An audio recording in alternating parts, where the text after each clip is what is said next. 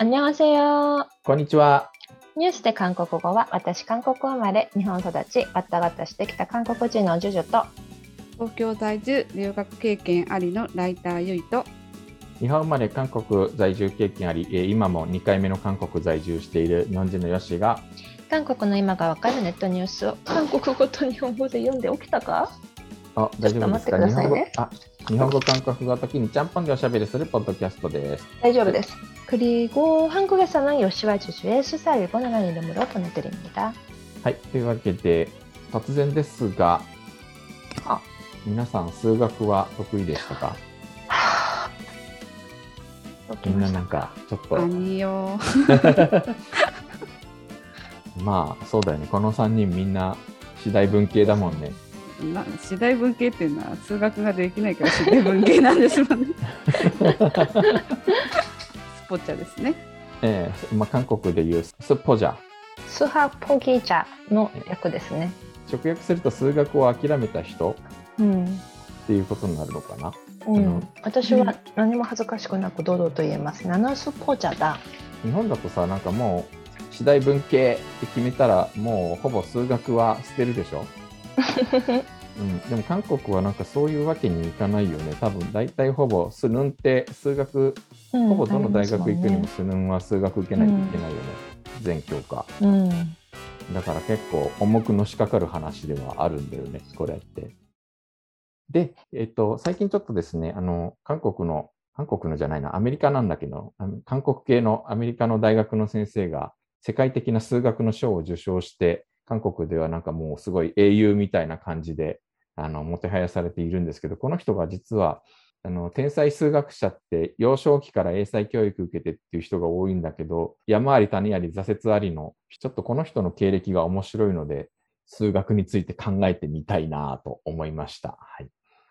補助に、アメリカプリンストン大学数学科教授兼韓国高等科学院数学部、えー赤学教授、つまり昌平教授ですね、39歳が韓国系アメリカ人としては最初に数学界のノーベル賞、フィールズ賞を受賞した。1936年に制定されたフィールズ賞は、4年ごとに数学界で優れた業績を収め、これからも業績を成し遂げるとみなされる40歳未満の数学者に与えられる数学分野最高の賞で、数学界のノーベル賞とも呼ばれる。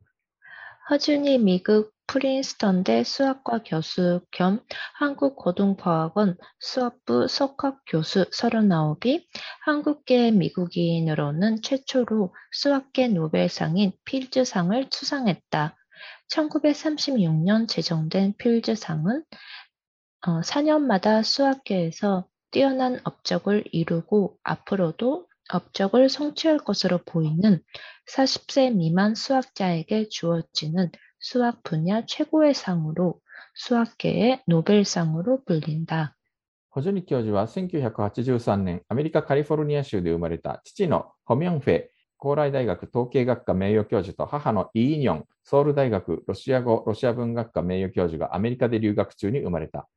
2歳の時に韓国に戻り、小学校から大学学部卒業と修士課程修了まで韓国にいた。 허준이 교수는 1983년 미국 캘리포니아에서 태어났다. 아버지 허명회 고려대 통계학과 명예교수와 어머니 이인영 서울대 노어노문학과 명예교수가 미국에서 유학 중 출생했다. 두 살 때 한국으로 돌아온 뒤 초등학교 때부터 대학 학부 졸업과 석사 학위를 받을 때까지 한국에 있었다. ホ教授は幼い頃、学校の勉強が好きでなかったという、中学校まで数学が得意でなく、三文高校進学後は、夜間自立学習など統制された学校生活に学業の興味を失い、1年生で自主退学した。その後、検定試験を経て、ソウル大物理学科に進学したが、大学時代も F の単位をたくさん取り、結局6年間学部に通った。 허 교수는 어린 시절 학교 공부에 마음을 붙이지 못한 것으로 알려져 있다. 중학교 때까지도 수학을 잘하지 못했고, 산문고 진학 후에는 야간 자율학습 등 통제된 학교 생활로 학업에 흥미를 잃고 1학년 때 자퇴했다.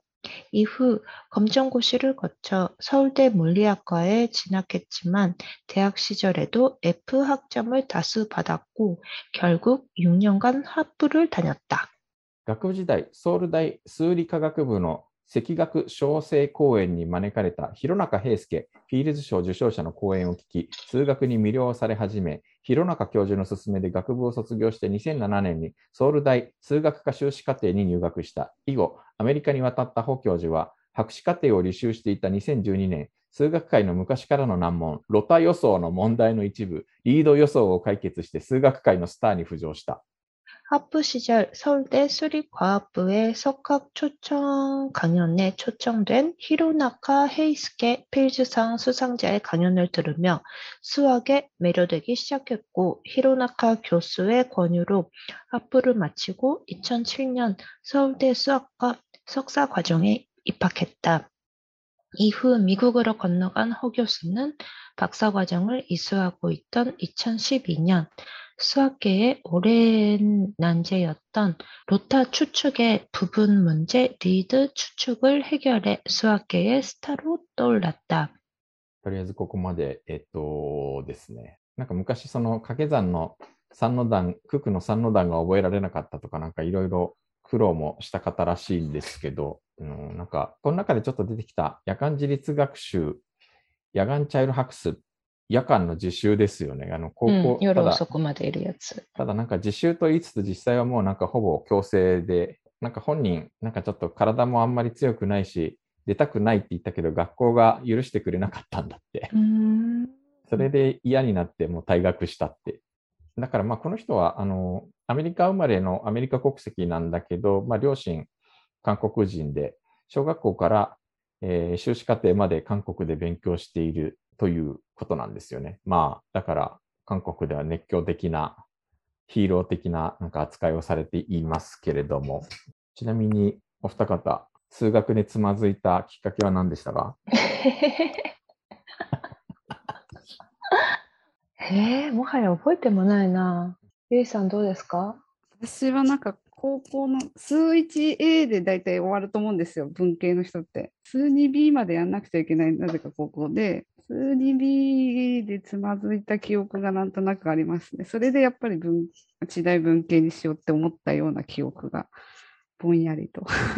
多分なんか中学ぐらいからあんまり数学そんなに点数良くなかったけど、こううちの高校は文系理系の区別がなくて、文系でも微分積分までやらなきゃいけない高校だったんですが、うんあ似たような感じです。学校の先生のせいにするつもりはないけれど、やっぱり学校の先生がひたすら教科書を、ひたすらこう機械的に教科書を朗読する方だったので、なんか全く面白くなくて、何なんでしょうね。なんかもう微分積分とかひわかんないじゃない あうの、んうん、あの、教科書を読んだだけでは。うちは母が文系で父が割と理系で、なので数学にまあ中学ぐらいがちょいちょいつまずくと父に聞いてたんですけど、やったやっぱり分かってる人が説明しても分からない人には分からないみたいな。それでまあ親子っていうのもあってよくなんていうか、まあちょっと喧嘩すんでみたいな、分かんないよそんなふうに言われてもみたいな。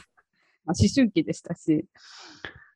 で父も多分一生懸命教えてくれようとするんですけど分かってる人の教え方と分からない人が分かる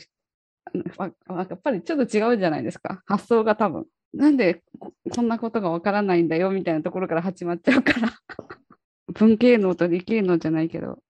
でもなんかあんまり実は大きく差がないんじゃないかという説もあって、このホジュニ教授はなんかこう、高校時代詩に見せ、あの詩ね、うん、ポエム。うん。にすごく見せられて、それもなんかちょっと高校中退の一つのきっかけでもあったらしいんだけど、詩人になりたかったって言っていて、でもこの数学の問題を解くのと詩を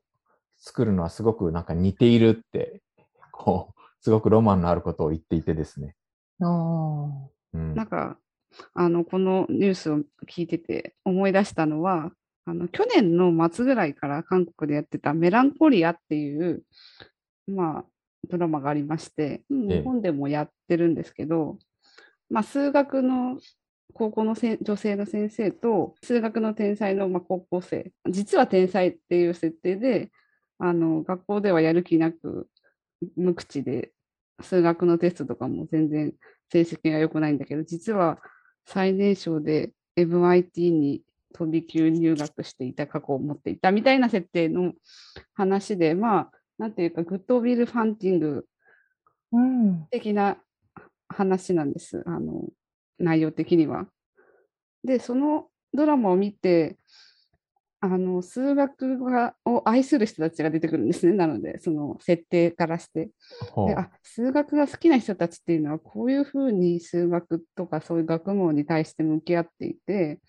なんか世の中をこういうふうに見てるんだなみたいな、まあ、自分は全くそういうセンスとか感性がないので、まあ、わわちょっとドラマを通して疑似体験というか、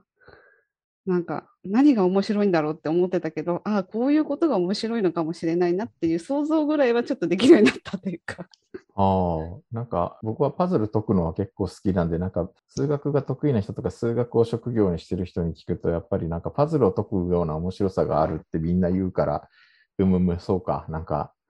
で、あと、私、あの、やっぱりインターネット関係の仕事を今してるので、結構プログラミングとか、あの、そういう関係のことがやっぱりすごく横で身近に見るので、ああ、数学を、の面白さにもっと若い時に触れとけばよかったな、みたいな、触れられておけばよかったな、みたいなことはちょっと思ったりもしますけどね。なんか今って教育現場でも学小学校からプログラミング教育があるじゃないですか、うん。本で。だからあの今子供がその幼児教育の通信教材とかが来るんですけど、プログラミングの問題が必ず入ってて、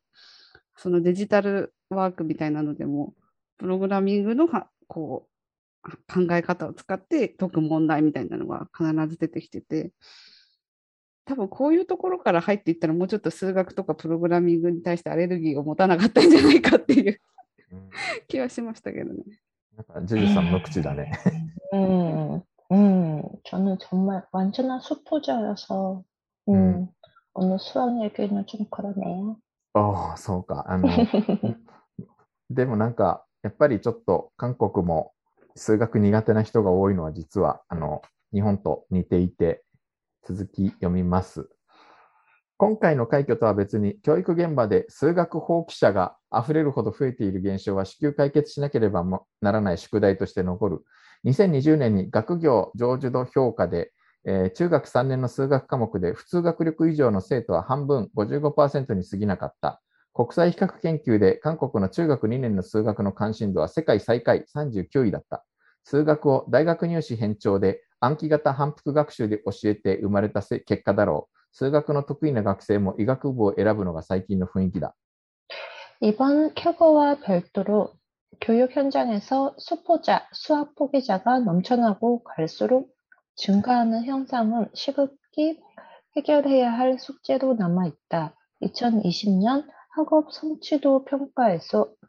중3 수학 과목에서 보통 학력 이상 학생은 절반 55%에 불과했다. 국제 비교 연구에서 우리 중학교 2학년의 수학 흥미도는 세계 최하위 39위였다. 수학을 대입 위주로 암기식 반복 학습으로 가르쳐서 생긴 결과일 것이다. 수학 잘하는 학생들도 의대를 택하는 것이 요즘 분위기다. という、まあ、韓国もやっぱりその入試偏重の暗記型教育で数学にやっぱり拒否感を覚えてしまう生徒は実は多いんだよという話ですね。 음, 네, 근데 뭐, 알겠어요. 허준이 교수 같은 얘기를 들으면은 참 뭔가 역시 희망이 있네요. 음, 옛날에 못해도 잘할 수 있겠구나라는. そう。でもなんかこの方もやっぱ学校教育のその数 음, 学っていう枠とかにははまらなかったっていうか、そういう、まあ、 천재 스타일이었겠죠, 아마. でも 음, 中学まで数学が得意ではなくってことは、やっぱり その学校でその伸びたっていうよりも自分で、まあ、あの興味関心を伸ばしたみたいな方が大きいのかなって気がするから。うん、なんかやっぱり韓国は特にあのすごく若いうちにあの方向性を決めてしまうようなところもあって、このこの人も中3の時にその、えーと科学高校、まあ、あれですね、あの 음, 理系の英才教育をするあの科学高校に行こうとしたら先生から君はもう遅いみたいなことを言われたらしくて、 음, でもやっぱり大器晩成型というか、あのえ幼少期から英才教育としてその才能を発揮していなくても、この人、しかも、えっと、フィールズ賞って実はその40歳未満がその年齢制限なんだけど、39歳で受賞してるので、本当ギリギリ、うん。うん、ギリギリ滑り込みセーフで受賞した人なのね。というところもあって、みんななんかこう、幼い頃から天才でなくても、花開く人もいるんだなというところがちょっとこう希望を与えてくれるようなところもあるかな。 그렇다고 이분이 완전 평범하고 노력파인 그런 분은 아닌 것 같아서 まあなんかやっぱりちゃんと才能はどこかにあったんだろうね。 음, 그리고 어머니도 아버지도 탁월한 분이시잖아요.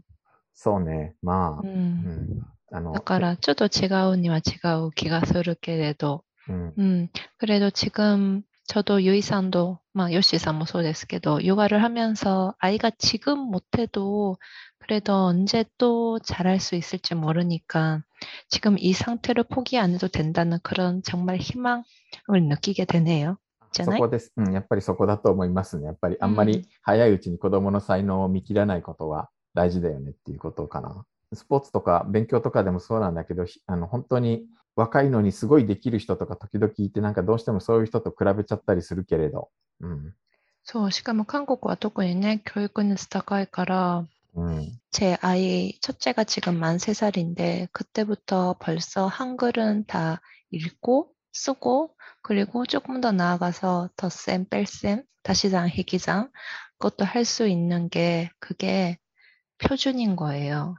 그러니까 그거를 들으면은 우리 아이 겨우겨우 촛도 히라가나 요메리 요나때 기타 간지 난 데스가 하이 미타이나 간지 나노데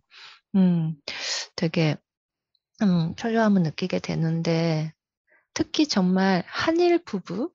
커플들은 정말 그런 생각을 많이 하는가 봐요. 한국에 있는 부모들부터 아직도 그것도 못하니? 그런 얘기를 자꾸 듣게 되니까. こうプレッシャーかけられるのね、やっぱり。ううんん。 근데 또 일본에서 생활을 하다 보면은 그렇게까지 할 필요는 없으니까 아직은 うんなんかそこですごい揺らいでるみんな。なんかまあそうだね、ジュジュさんも確か上の子の時はなんか子供の言葉の発育が遅いんじゃないかってすごい心まあいろいろ配してたよね。未だにしてるけど。ね、でも、ででもなんかも、バイリンガルとりあえず、家庭っておそもそもやっぱりちょっと言葉の発達発育が少し遅めなんでしょうん、バイリング教育は諦めたんですけどね。 おう。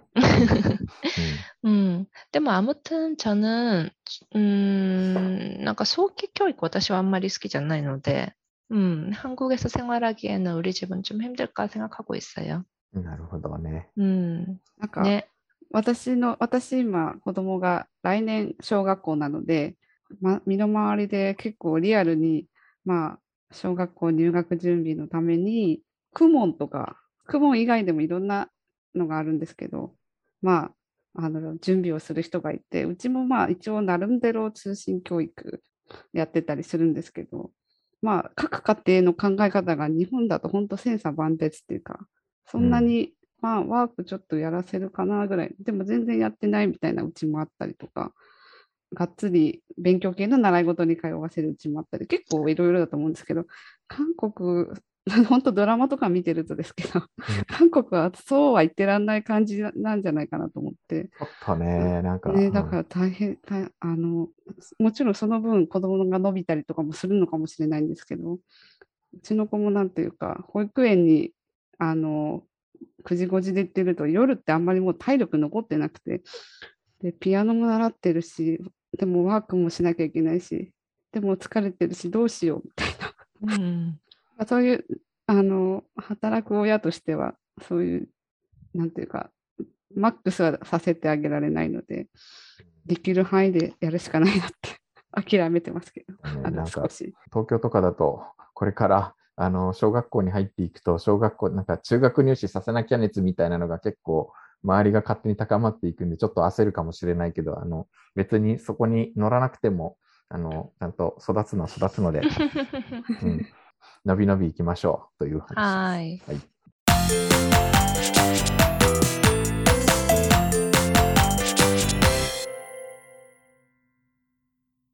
じゃあ、ちょっと告知いいですか？おねんねんねんね。はせやはせや。えっとですねあの、東京の神保町にチェッコリっていう韓国、韓国文学のとか韓国専門書店があるんですけれども、えっと、そこのオンラインイベントで、あの佐々木の部屋っていう広報宣伝担当の佐々木さんが月1でやっているトーク、オンライントークイベントにちょっと8月私が出ることになりました。え、いつですか ?8 月11日ですね。あの、なんだっけ、山の日だっけ？ですね。木曜日。なんか、果たしてお金払って見に来る方が 何人いるのかよくわかりませんけど、誰が私の話を聞きたいのかよくわかりませんが、なんか、韓国に住んだ話とかしろということらしいのでですね、あの、私もとりあえずオンラインで顔出しで喋りますので、どんな顔してるのか見てみたい人はちょっと 見に来てください。へーはい。何何時からですか？えっと、8時からじゃないかな。夜、夜、夜の夜です。はい。夜のイベントです。なかなか子育てしてる人にはちょっと辛い時間帯ではありますけれどもね。この間ソウルでなんかちょっととある、なんか結構熱心に聞いてるリスナーの方と会ったんですけれど、なんか、 와, ヨッシーさんイメージ違いますみたいなことを、 어떤 이미지를 갖고 え 계셨대요? なんかもっと細身でシュッとしてる人だと思ってました。네. 요시さん도 한때 운동 많이 하시고 슬림하셨잖아요. 아, 네, 그러면 지금이 좀 아닌 것 같나? いや、 고멘나사이. 今、いやいや、今は、今結構毎日ジム通いしてるので、えーあの、東京にいた時より多分ちょっと痩せてると思うよ。うん。 あと、あ、えー、なんかそう。で、ジュジュさん見てみたいです。なんかきっと絶世の美人だと思いますって言ってた。ああ、あんでよ、あんでよ、あんでよ。うん。で、あと来週、次回ですけれども、また私と松本拓夫さんがあのマニアックな音楽トークをする K-POP 通信をお送りいたします。濃いですよね。うん。あのー、なんか前回紹介した EO ゴン、あの ポンチャックの250の方は、なんか結構マニアックな反響を呼びました。ど、どこでこの人知ったんだみたいな。喜んでる方は結構喜んでいただいたみたいです。また次回も、なんか、え、そんなアーティストがいたのみたいな人をちょっとご紹介する予定ですので、 楽しみです. 음, 구경하러 갈게요. 来てください。なんか、あの、 시간이 없어도 갈게요. お客さんが来てくれるかわからないので、ちょっと冷やかしでもいいので来てください。はーい。 じゃあ、今日読んだ記事のスクリプトや詳しい説明はニュースで韓国語のブログに掲載しています。 Twitter、Facebook ページ、Instagram、YouTube チャンネルやっておりますので、ぜひフォローの方よろしくお願いいたします。はーい。それでは오늘은이만마치겠습니다 さよなら。 안녕히 계세요.